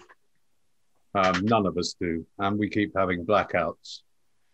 We know we went up into the hills. We don't know why. And we don't know why we came here. And I think I speak for us all when I say that we don't remember having met you before. Right. She she nods quite uh, thoughtfully and knowingly. Um. Okay. Well, first off, I will. Um, I'll get you some coffee. I think that seems to be a uh, a good starting place, and you you tell me all about it. So, um, is there anyone holding back on anything as to what you've found, or I don't know. I think we'll show her the cards. I'll show her my card. I'm I'm going to tell her everything. Yeah, I think everything. She seems like a nice Yeah. lady. Except for the warehouse. What warehouse? Oh well, yeah, don't tell her. what warehouse exactly? Oh, okay. Right, in which case she sits there. Uh, there's a, a central round table in the middle of the room. Again, very much like the fortune teller's place. Uh, she has stools rather than chairs, Mhm. which are around it because of the space constraints. And she quite, again, thoughtfully listens to everything that you say, nodding along, uh, maybe occasionally interjecting, just asking for a bit of clarification here and there. Um, does Kessler mention the moth? Yeah, I will not just mention it, but present it. Uh, well, she, in which case, she kind of like pulls her head back and is ah. So you, you did you did manage to find one after all. I, Yes, I that- found two actually, and I've Oh, been would- very perplexed by it. If you've got them, I'll, I'll take them off your hands. That that was what I asked you for to, to put this in uh, to put this in context. Uh, when you last came to me uh, to me, it was asking for help, and I requested that you were able to find a, a single moth is fine, but two is even better uh, because they they are components for something I'm working on. Uh, yeah, uh, this is the one that we discovered when we got back to the hotel. The one that I collected at uh, Northeast is uh, is still it still flapping around a little bit. Oh, that's okay. Yeah, we can we can let him go if you want. I only need one one that's passed on already. Fair enough. You'd be surprised how uh, difficult it is to find a dead moth. Hmm. Um, whereas to find to find one that's alive is fine, but to make it dead kind of defeats the the purpose of what I need it for. So if you if you've been able to attain that, then I can I can definitely help. You may not like everything I've got to say, but I'll be I'll be able to help. If I like anything you say, I'll jump for joy. So you, you, fill her in on everything that you've uh, you've been told, um, particularly about the kind of the passage.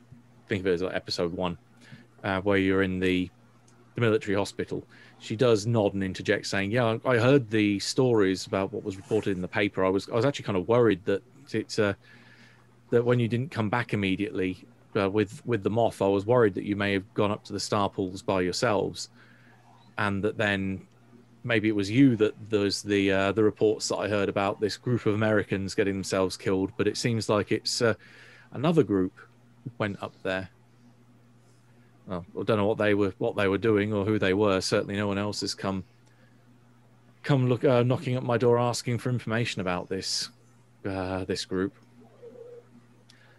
But no, I'll, I'll be able to provide you with some with some gifts and some charms that will be able to help you in. Uh, defeating King Calico, he needs to be he needs to be removed. Well, may, maybe. Um, I'm sorry to ask, but could could you possibly start at the beginning because um, I, I'm a little bit confused. I, I, I don't even know who King Calico is. I, um, King Calico is uh, the Bokor of the cult of the floating horror. Uh, they are a group that worship chaos, or at least one of chaos's many faces.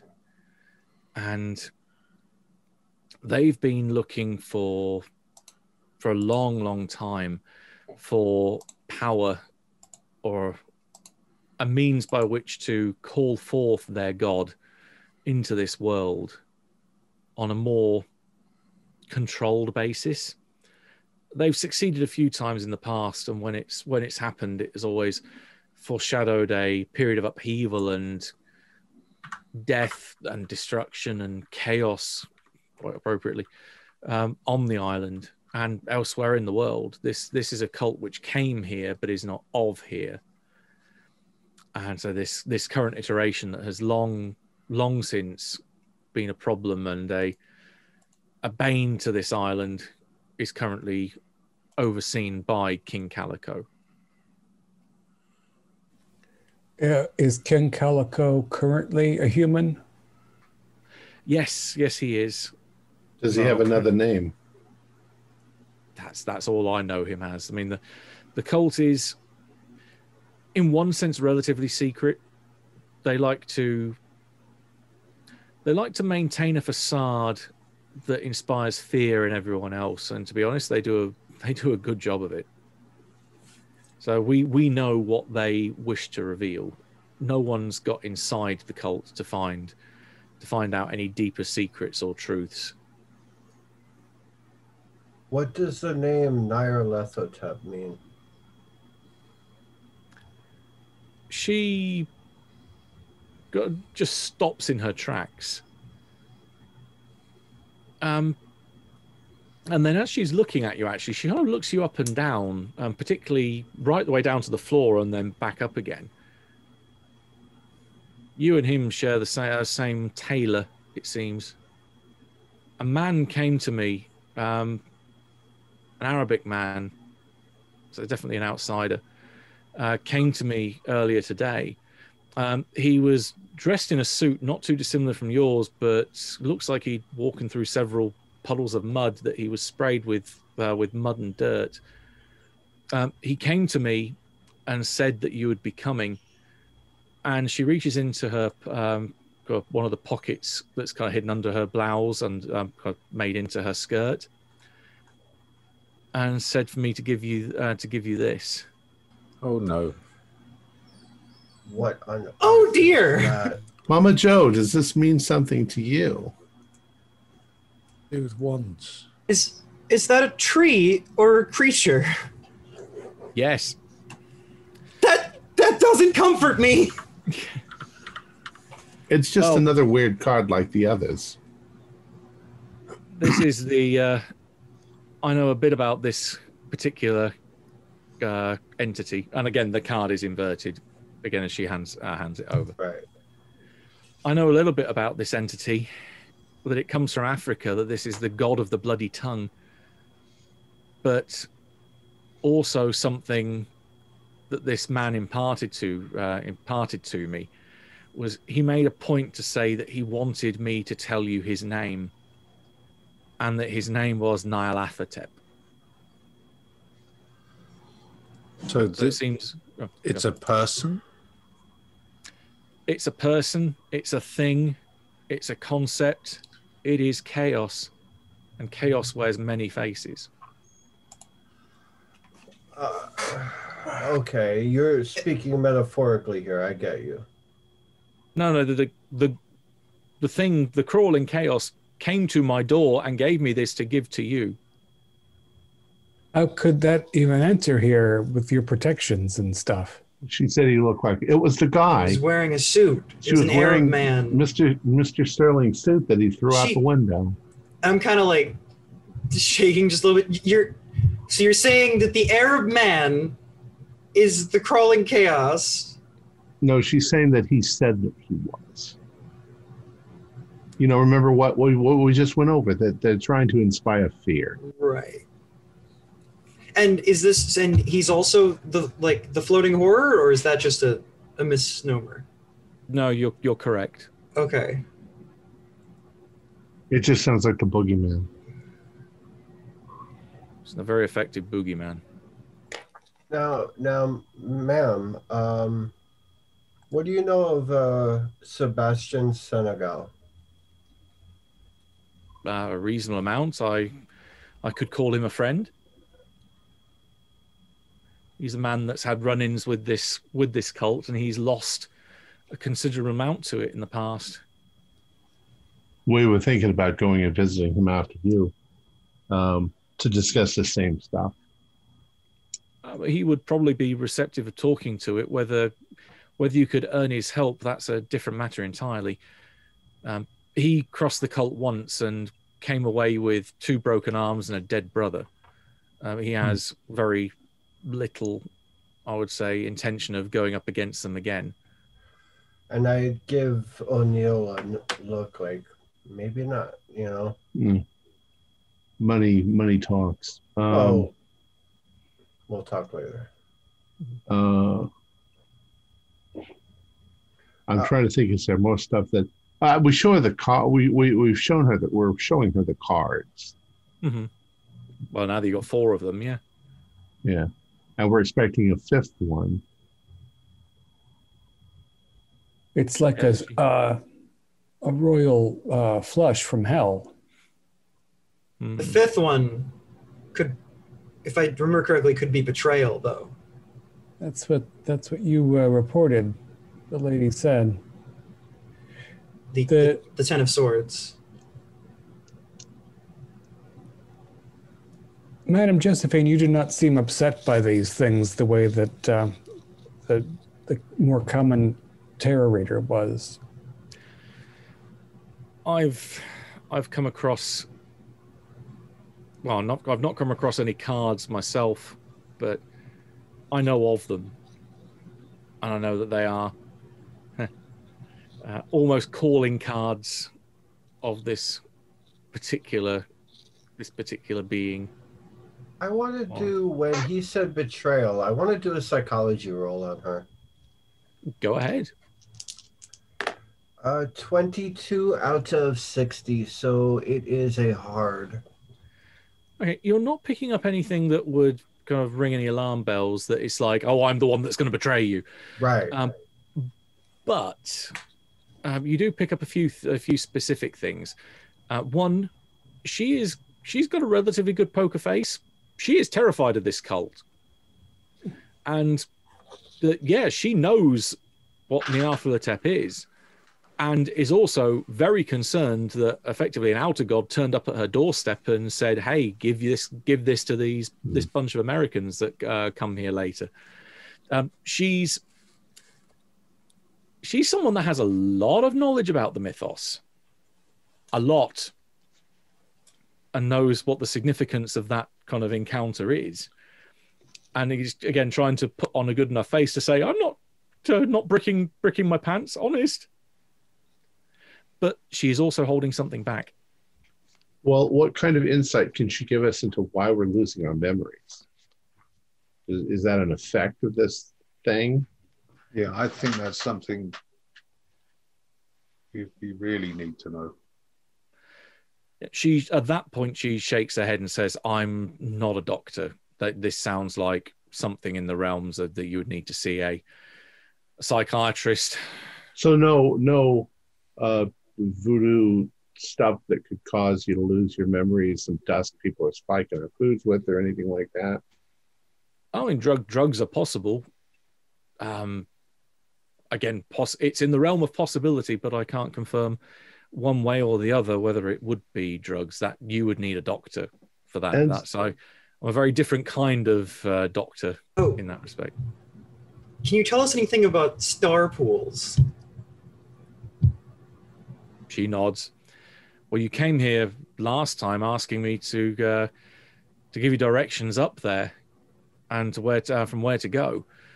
Um, I didn't say where they were, but it seems like you've you've got that information somehow. Because well, I presume that's why you come back is when you've give, now that you've got the moth, I can provide you with some degree of help going up there. Um, the pools are to the uh, to the southeast of the t- um, of Port-au-Prince, up in the hills. Where the cult Um, is located.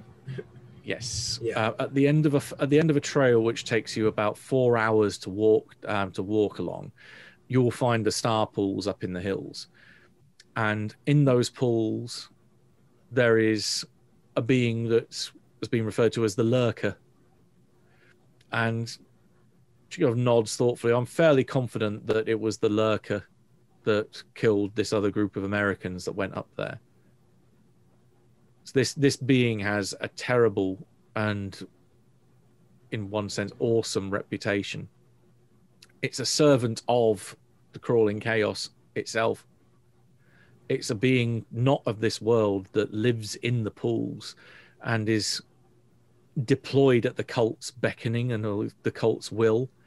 Think of it almost as their their guard dog, but significantly more horrible. Is there any way to fight it or kill it or chase it away? she looks very thoughtful and then just holds up a finger. She turns to one of the shelves behind her and pulls up this little wooden box, um, probably no more the size of a cigar box, um, but it's got some kind of pattern on the on the top of it. Um, anyone with mythos can give me a roll. That's a big no. Oh my god. Nope. A 12. No. No one passed. The the best you could describe this symbol is like a kind of a weird kind of bent star or pentagram with some kind of eye with a flaming thing in the middle of it. Although some of you might look at it and think, no, it's actually more like a branch with kind of twigs coming off it. In uh, someone knows Shoggoth on the roof. Um, but she puts the box on the table and then opens the lid. And inside, um, it's kind of lined with uh, like felt on the inside, so it doesn't rock around so much. Is, in very crude terms, a lump of rock. Um, but those of you that take a bit more attention to it, it looks, it's definitely stone, um, probably volcanic. That one of the edges is almost curved and then it's been chipped along both the top and bottom so that, curve forms a very sharp edge. So if this was if this was obsidian which is something like it's more like a greenish kind of color to it you think if you were to reach out and kind of rub your hand across that that edge that would probably cut you real damn easily. It looks sharp Sharp stone uh-huh from There our. Uh, That's right. and at the the other end of the um, the other end of it, so opposite the sharp edge, there's a hole that looks like it's been drilled through it, so that you could put like a leather thong through it and wear it as a necklace. But there is no there is no leather with it. It's just the hole where you think, Right. well, this this is blatantly where it could be threaded through and then worn. Admittedly, it would be quite a chunky kind of thing to wear around your neck, but it looks like that's what the intention was. how big is it? Like this big? This big? Uh, kind of fist size. Is the way Oh, not big. uh, okay. yeah. Um. Well, from uh, I'll turn to the ladies. Uh, from our reading, what didn't the Ashanti warrior cut his hand with it? Well, you you seem to have uh, done some Yeah. Done some research on this. Well, the this- girls this is a- This is a an item an item of value to the cult, which I've come into possession of. Uh, if they were to find that I had this, I would uh, almost certainly uh, no longer be in a position where I could talk to you. Let's uh, put it that way. This this is a tool by which you can share blood with the crawling chaos. Doing so will remark you as a friend and thereby you're able to trick the lurker. Because using conventional weaponry and the instruments of man against something which is not of this earth, she just shakes her head. Yeah, that So you're saying if we all sense. if we all cut ourselves with that, then we can walk past this monster. More so than that, perhaps maybe even be able to control it.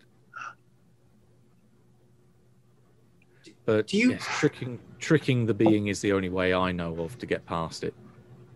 do, do you by chance know how this thing could have even gotten here? I mean, I,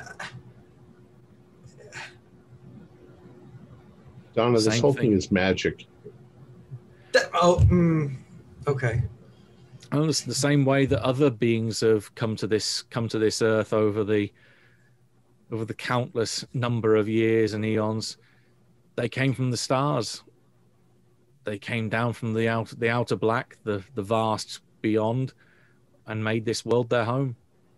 I don't see why the crawling chaos would be any different. You didn't give us this tool when we came to you last time. I asked for the moth, and you said you would retrieve it, and at this point, I would have been able to provide you with this. But also, and she reaches back onto the shelf where the box was, uh, has a large, almost like a preserved jar, so it's about kind of that big with a, with a folding top and a seal. The inside is a scorpion, which is suspended in what looks to be a very kind of urine-ish yellow color liquid.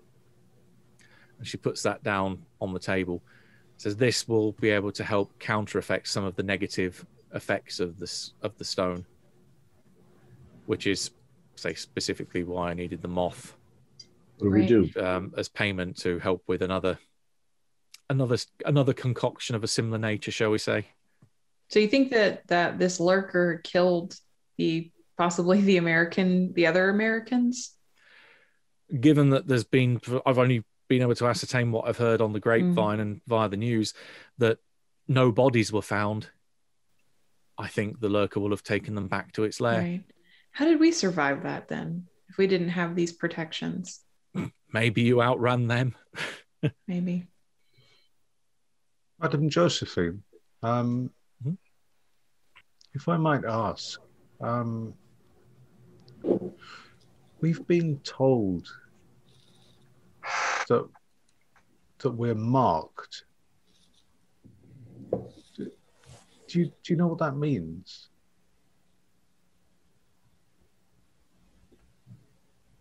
She thinks the she sits back thoughtfully for a moment. I I can guess or make an, an informed or an educated guess to say that you definitely did go up to the star pools and that they saw you there and that they will be coming for you.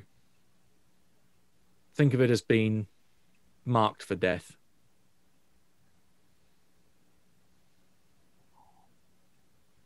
They are, uh, or rather, you are certainly on their um, list of persons of interest.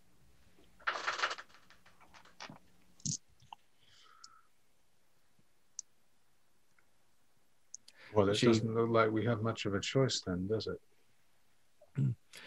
I suspect, and she kind of looks between each of you. I suspect only one of you will need to to actually use the stone, because anyone that travels with a friend of Nyarlathotep could be trusted. What if we split up? I wouldn't recommend it. Uh, what are we supposed to do with the scorpion juice? Are we supposed to drink that, or spread it, us, rub it on our skin, or what? Who whoever cuts whoever cuts themselves and shares blood with with the crawling chaos will need to drink that liquid to avoid falling into a, a coma or falling into a very deep sleep within a matter of hours. I can I can put this off for a number of days, which will give you time to do what you need to do. I, I'd recommend if you're going up to the star pools again that you go up tomorrow, um, particularly in late afternoon, because their rite with uh, with Jack will be completed tomorrow. All right. Oh. What happens if we What happens if we rescue Jack? Uh, are we gonna make it back down the hill? Her, her eyes go wide. Oh, of course, you don't remember. No, there is no rescuing. There is no rescuing Jack. Jack has become what they refer to as a host, a almost like messiah-like figure, which will become a living gateway for the floating horror to return to this world. There is no saving him now. There is only putting him out of his misery and making sure that the floating horror does not come back here. And I get up and I, I walk out the door and I'm cursing. Uh, I'll follow. You you need to you need to either shoot him or stab him through his third eye for that's where the seed lies that connects this world with the next. He has to die. Otherwise countless people will die when the floating horror comes through. He, he's unfortunately uh, as uh, your friend sterling said before brass tacks.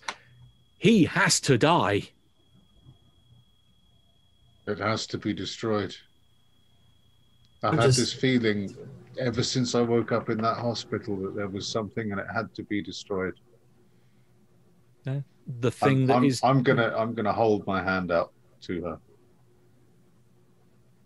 Are you sure you want to do it? We, we need you to be able to shoot a gun. Mm-hmm. I it's shoot gotta gun be with it's the gotta other be me or. Guy. It has to be destroyed. And we're sure she's being honest with us, like with the Mr. Sterling psychology role. It seems like We I don't think it's a chance we can take. We we have to Yeah. we've been warned about false prophets, though, and we have a liquid that no one knows anything about, a stone that's been referenced in a cult novel. Like, I don't. I think I don't know about I don't know about I don't know about what she's talking about when she says some of those things, but when she said that he was already gone, I, I, I knew it to be true. When when we woke up in that hospital, I don't know how, but I knew that we'd already lost him. I knew it. I, I I felt that I'd lost something. Only now do I know that it was him.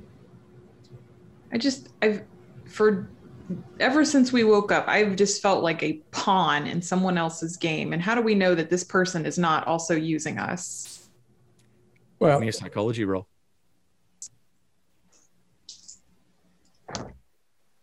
I'm going to spend the luck. That's a pass. Okay. Um, again, her fear of the uh, fear of the cult is genuine. Her very passionate, going to say no, uh, Jack has to die is definitely truthful. She is terrified of the prospect of the floating horror coming through, and she's not lying about him being a vessel. Is also that she's not lying about anything that she has said, but she is leaving out some very key facts. You're fairly sure there are some very deliberate gaps in what she's telling you. You just can't put your finger on it as to where those gaps are. I'm going to confront her. You aren't telling us everything. What is it you're holding back? Your choice of intimidate or persuade. Ooh, I'm betting persuade. I'm a rather petite person. Yes, I'm going to persuade.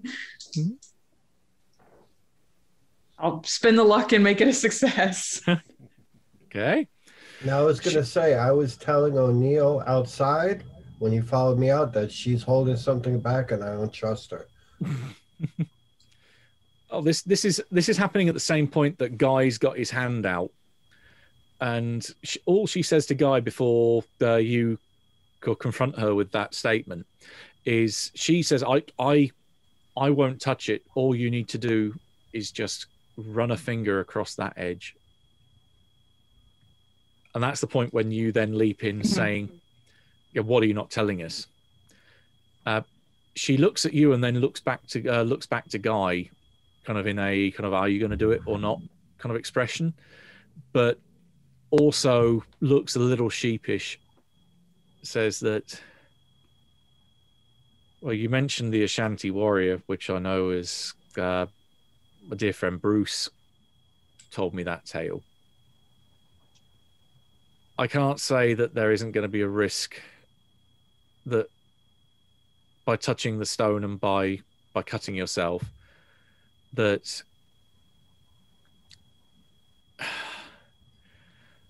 the fate of people who do that is that they become the next host, and that's part of the reason why they become favored of Nearthalatep. But you won't find a more skilled mambo. You won't find a more skilled person that knows about this stuff. Your best chance is to get back to me, and I will do. I will move heaven and earth to make sure that I can find a way to reverse that and stop that transformation before it happens. But you but said, it has to be. but Jack is the host, and you said that we couldn't save Jack. So how could you save this person who becomes the host? because he's gone too far. He's passed through the stage of coma. He's met with the god in his dreams. I The see. dr- the liquid, she points, will stave that off. You won't reach the point of no return. Did Jack touch the sharp stone? She nods, Why? and that's what that's what made him the host. From from what I can tell, he found it in the street. So you've just recently come into possession of this. Yes. I was brought I was brought it after the one of the witnesses who saw him pick this thing up in the gutter and cut immediately cut his hand and then fall fall into a coma. Uh, they they realized what this was and they brought it to me for, for safekeeping so that the cult didn't get it. How long have you known what happened to Northeast? Uh, only through the grapevine I heard about an hour or so before you arrived. It seems like he should have been able to protect himself, doesn't it? he was an academic. He was a believer, but he had no skill. I believe, from what I've from what I can tell, it's his reaction if he had seen something horrible would have been to run back down that hill as fast as he could and throw himself into his bungalow and try and hide in the shadows, waiting for or hoping that the cult just didn't see him. Hmm. Doesn't appear that uh, he was lucky in that regard. Uh, the scorpion juice, what's the fluid? Uh, she will rattle off a list of ingredients, uh, one of which does include urine. Uh, How about alcohol? Alcohol? Yeah, there's there's probably a preserving agent in there, so it would have at least an al- at least an alcohol content in in some part.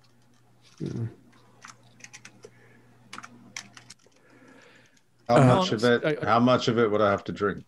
All of it? Um, I'd say half. Ah,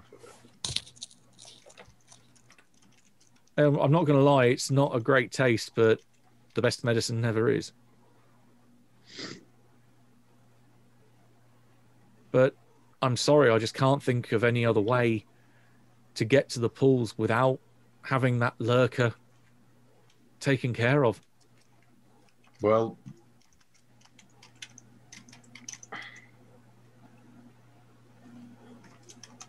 I don't think we've got any other choice. And with that, hesitantly, I'm we're going to do it.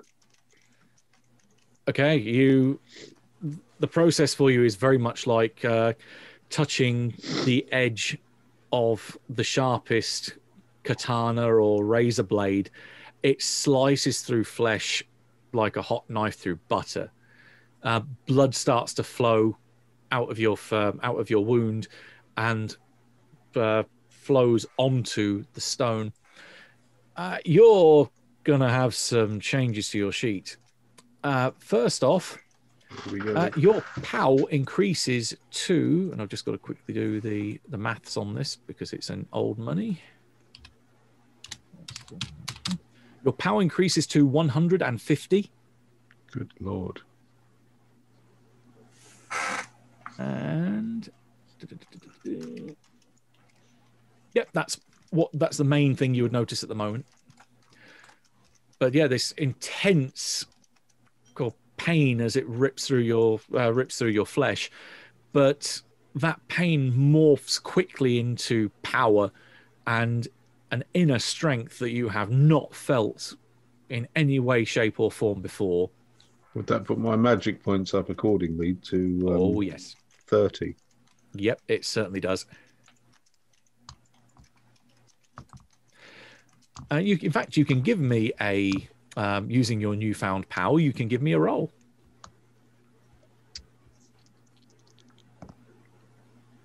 Oh, I've got 28, which is um, which would be an extreme success now. Yes, it is. You Right. have an intimate connection to this uh, to this stone, so much so that you think if you were to be separated from the stone for any either distance or any length of time, the kind of the benefit that you have obtained now, the consequence of being separated from the stone will be significantly greater in the opposite direction. So you don't, you really don't want to be parted from this thing now. Um, I'll hold out my hand for the um, the jar. She pops the lid and slides it over to you. And um, before I drink it, I'm just going to turn back to Kessler and just say, um, if this doesn't work, if she can't bring me back, do you know what to do? Yeah, understood. I just, I, w- I want it to be you that does it, right? Yeah, yeah, yeah. I uh, solemnly assure you, partner, it was going to be one of us, and it might be both, but I won't let you uh, turn. I'm going to Right. take a deep breath and then um, try and drink down the liquid as fast as I possibly can. Down the hatch, and as you are swallowing this vile, almost gut wrenching liquid that makes you think, makes you wonder how many taste buds have just been killed in this space of this few moments. That is where we are going to leave it for tonight. Oh, this is, another, I, I, this is another game where I'm going to get possessed again, isn't it? the best ones, always the best ones. And Matt, outside, O'Neill and myself were going through a conversation. So No problem. We Well, can- in uh, which case, we will pick up with that conversation next time. All right, cool.